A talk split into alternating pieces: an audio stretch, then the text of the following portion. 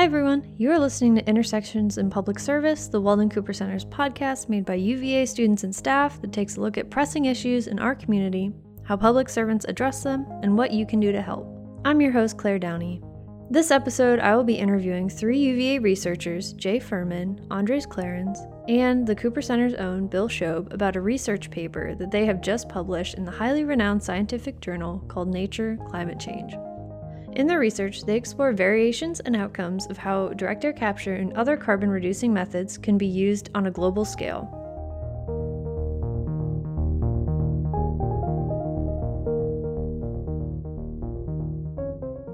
Welcome to Intersections in Public Service. I'm really excited to have you guys on the podcast today, and I wanted to congratulate you on getting your research published in the journal Nature Climate Change. So, would you mind introducing yourselves and telling me about your specific roles in the research paper?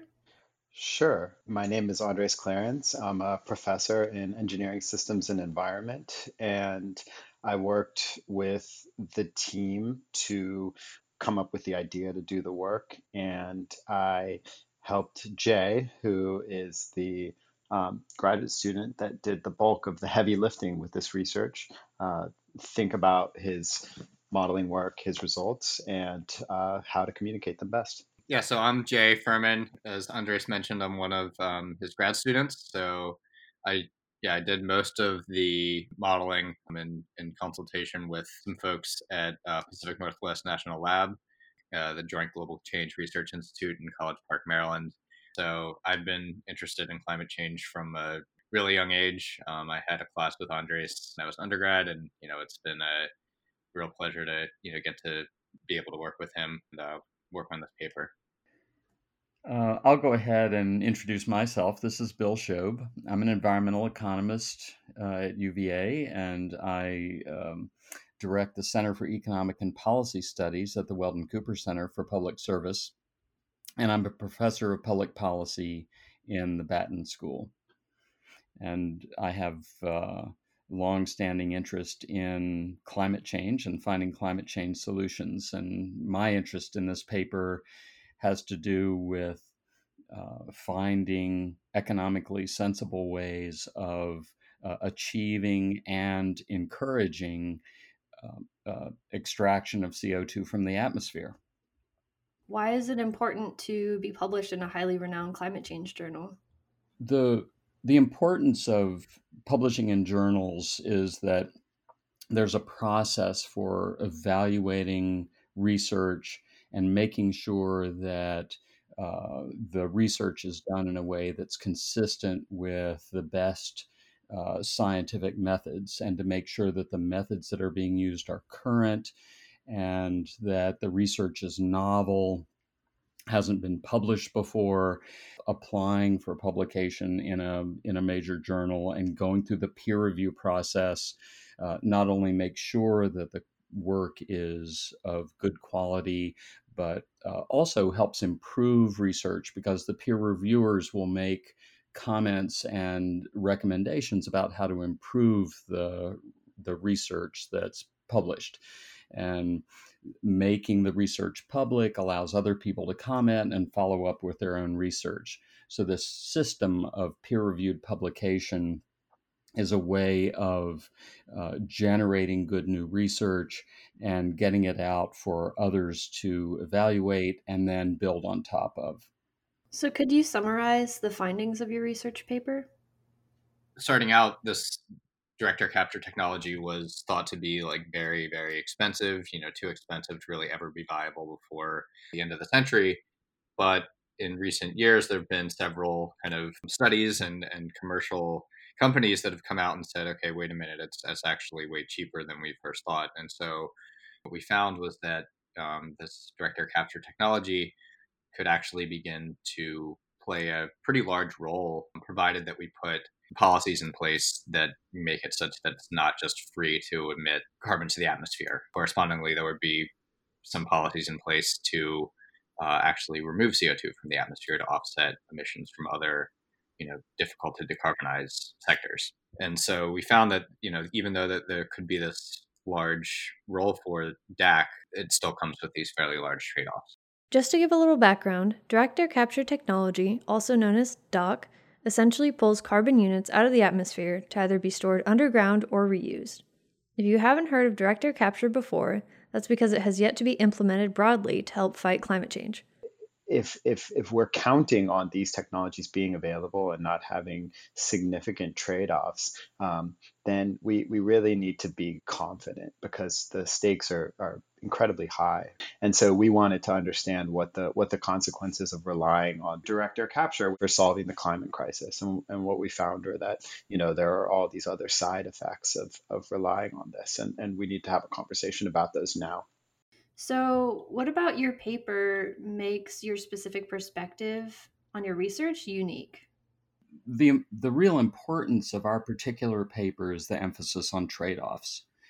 We want to make sure that we're doing the accounting right so that we understand uh, the, the implications of using negative emissions on water supply, on the need for energy resources, on land availability. So, for example, if you think about um, uh, bioenergy as a way of extracting CO2 from the atmosphere. You grow a lot of crops and then you burn them and sequester the carbon. Well, to grow a lot of crops, you need land, you need water, you need fertilizer. And if you're going to do a lot of bioenergy prospecting for CO2, you're going to be making land more scarce for other things. And you're going to be using a lot of fertilizer, which may have implications for, for water quality. So, our work is really about the trade offs. How do we think about, uh, as we do more and more of one of these ways of reducing CO2, uh, what costs does it impose elsewhere? Because anything we do is going to have opportunity costs, a cost of what we could do with those resources. For example, growing food instead of bioenergy crops.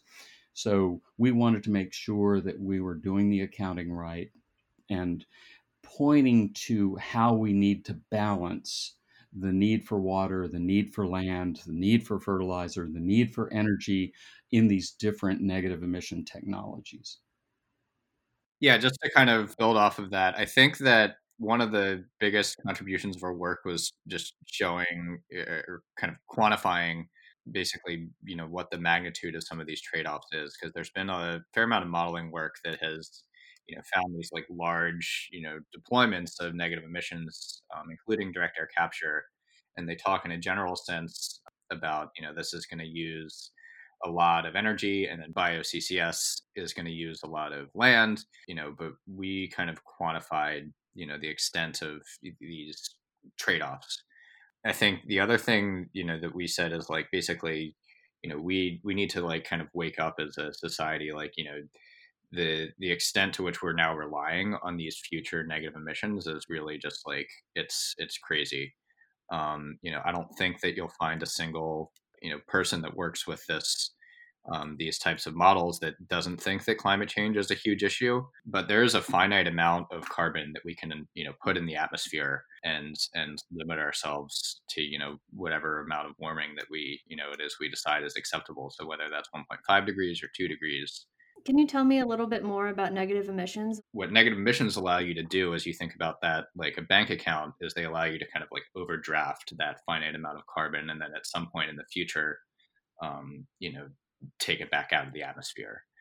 Um, and what we are we're kind of trying to show is that like there are, you know, some of that, a lot of that have to be paid back with with interest basically from and that there's going to be pretty large impacts from these negative emissions technologies themselves um, that haven't really been kind of discussed like front and center.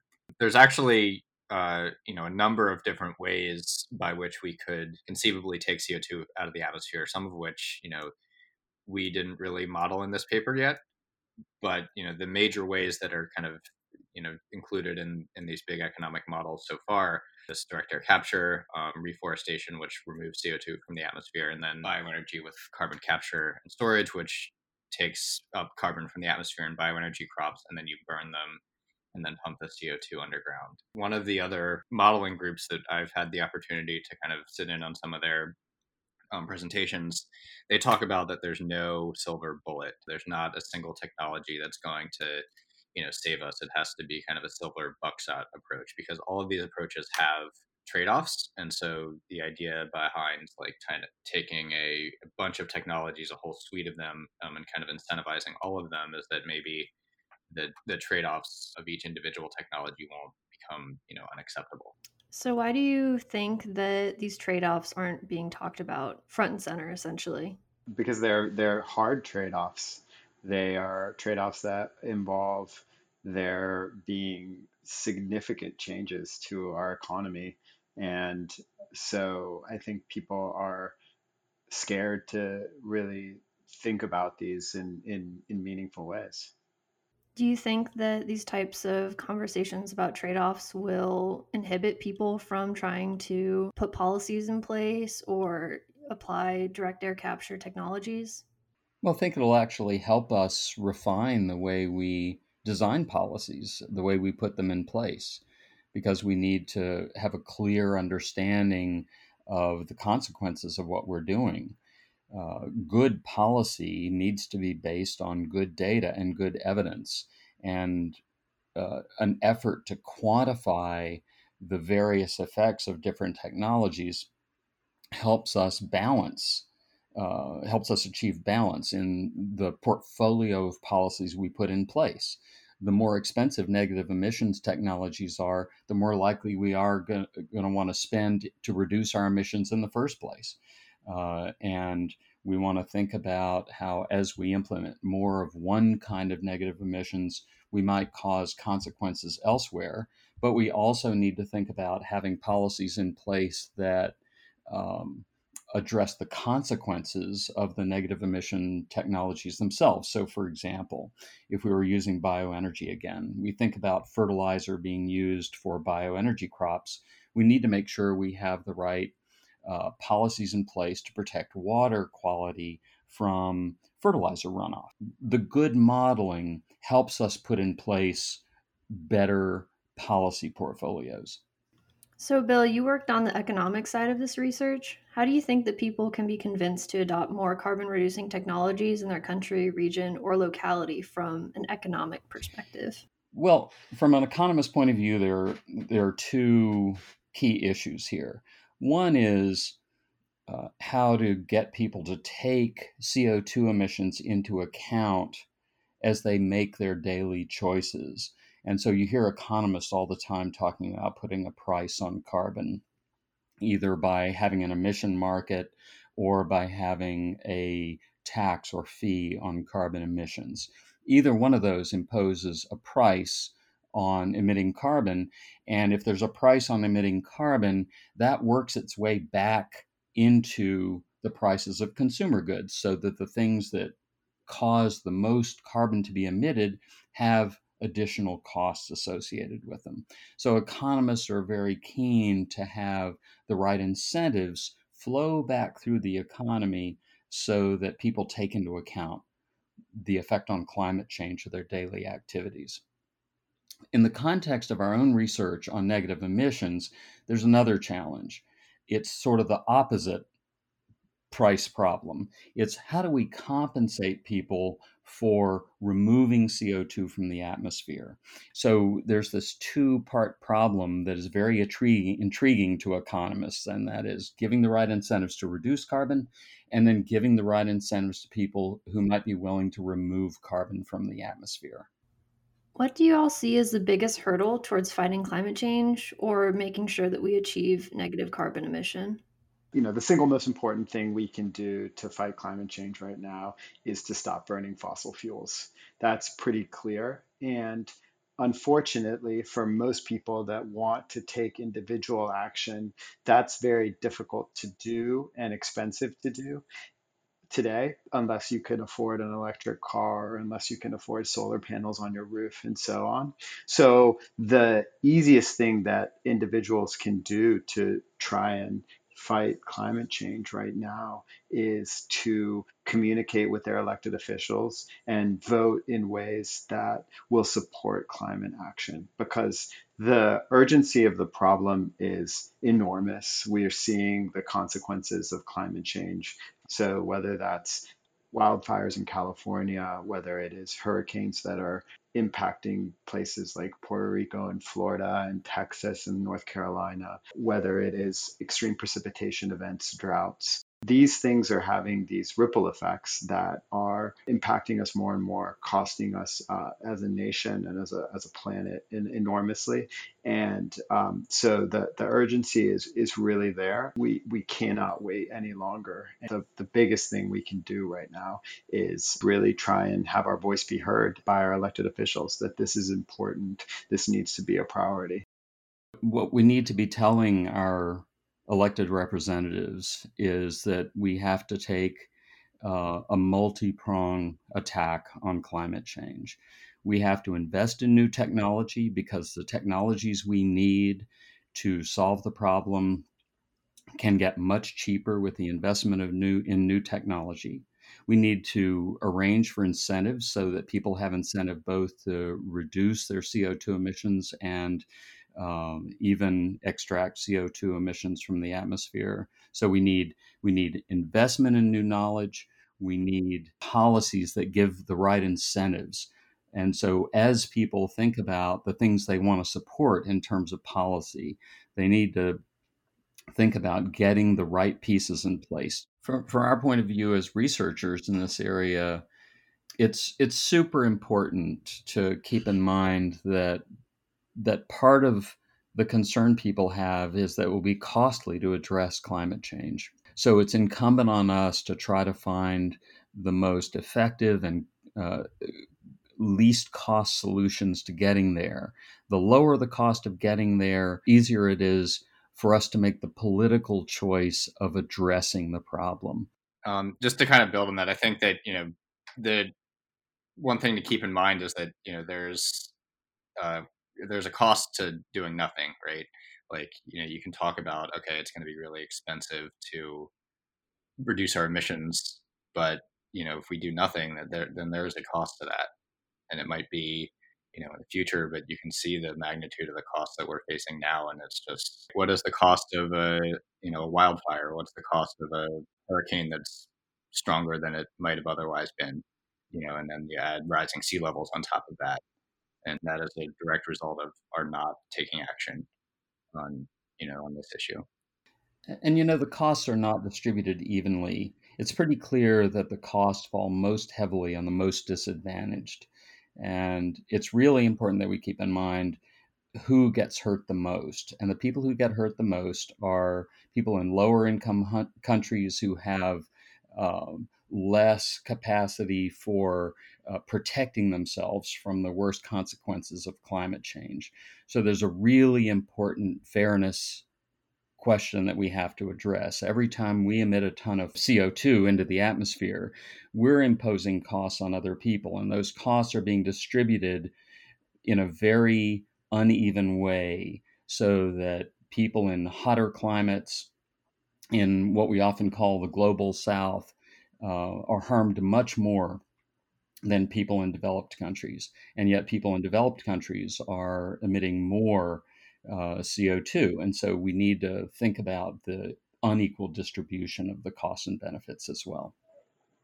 That's a good point. And I would just I would just say one more thing. I think that there are there are two really prevalent myths about climate change that um, we've talked about now that are important to point out in the context of our paper. So the first is that it's too expensive to decarbonize, that it's going to have in, impacts on our economy that are uh, too too big to bear. Uh, but I think Bill's spoken a little bit to um, the fact that in, in in terms of uh, decarbonizing our power grid. There are now alternatives that are um, are really cost competitive, and that's why you see moves like what Dominion is doing, um, pivoting into uh, renewable energy in a, in a, at a very incredible pace. Um, but I think it's important as we look at the suite of things we could do to to to have a full cost accounting and that's what we were trying to do with these negative emissions is understand what the true costs are so that we can we can weigh those against the do nothing option which uh, as we discussed you know we don't think it's a great that's a great path. Um, but we also want to understand what the what the you know reliance on negative emissions technologies what that might cost as well. And then the second myth is the myth that we all need to be doing more as individuals. And i just want to emphasize again it's been discussed but these are systemic problems. People are not going to buy direct air capture machines and put them in their house. People are not going to plant forests at a scale that is going to have climate impact. Um, but people need to understand that for you know for us to solve climate change, we need to work together and come up with with plans that are going to address some of these systematic issues.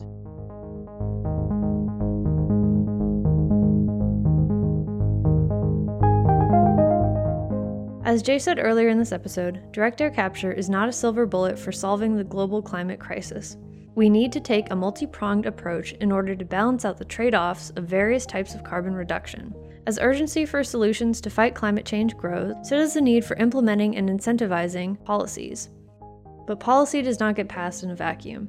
The best thing for anyone to do to help fight climate change is leveraging the power of a vote. One does not have to be a scientist or researcher to make a difference. To read the research publication touched on this episode, go to www.nature.com slash nclimate slash. Thanks for listening to Intersection Public Service. This episode was made in partnership with the Center for Economic Policy Studies, and I want to give another special thanks and congratulations to Jay Fuhrman, Andres Clarens, and Bill Shobe for getting their research published.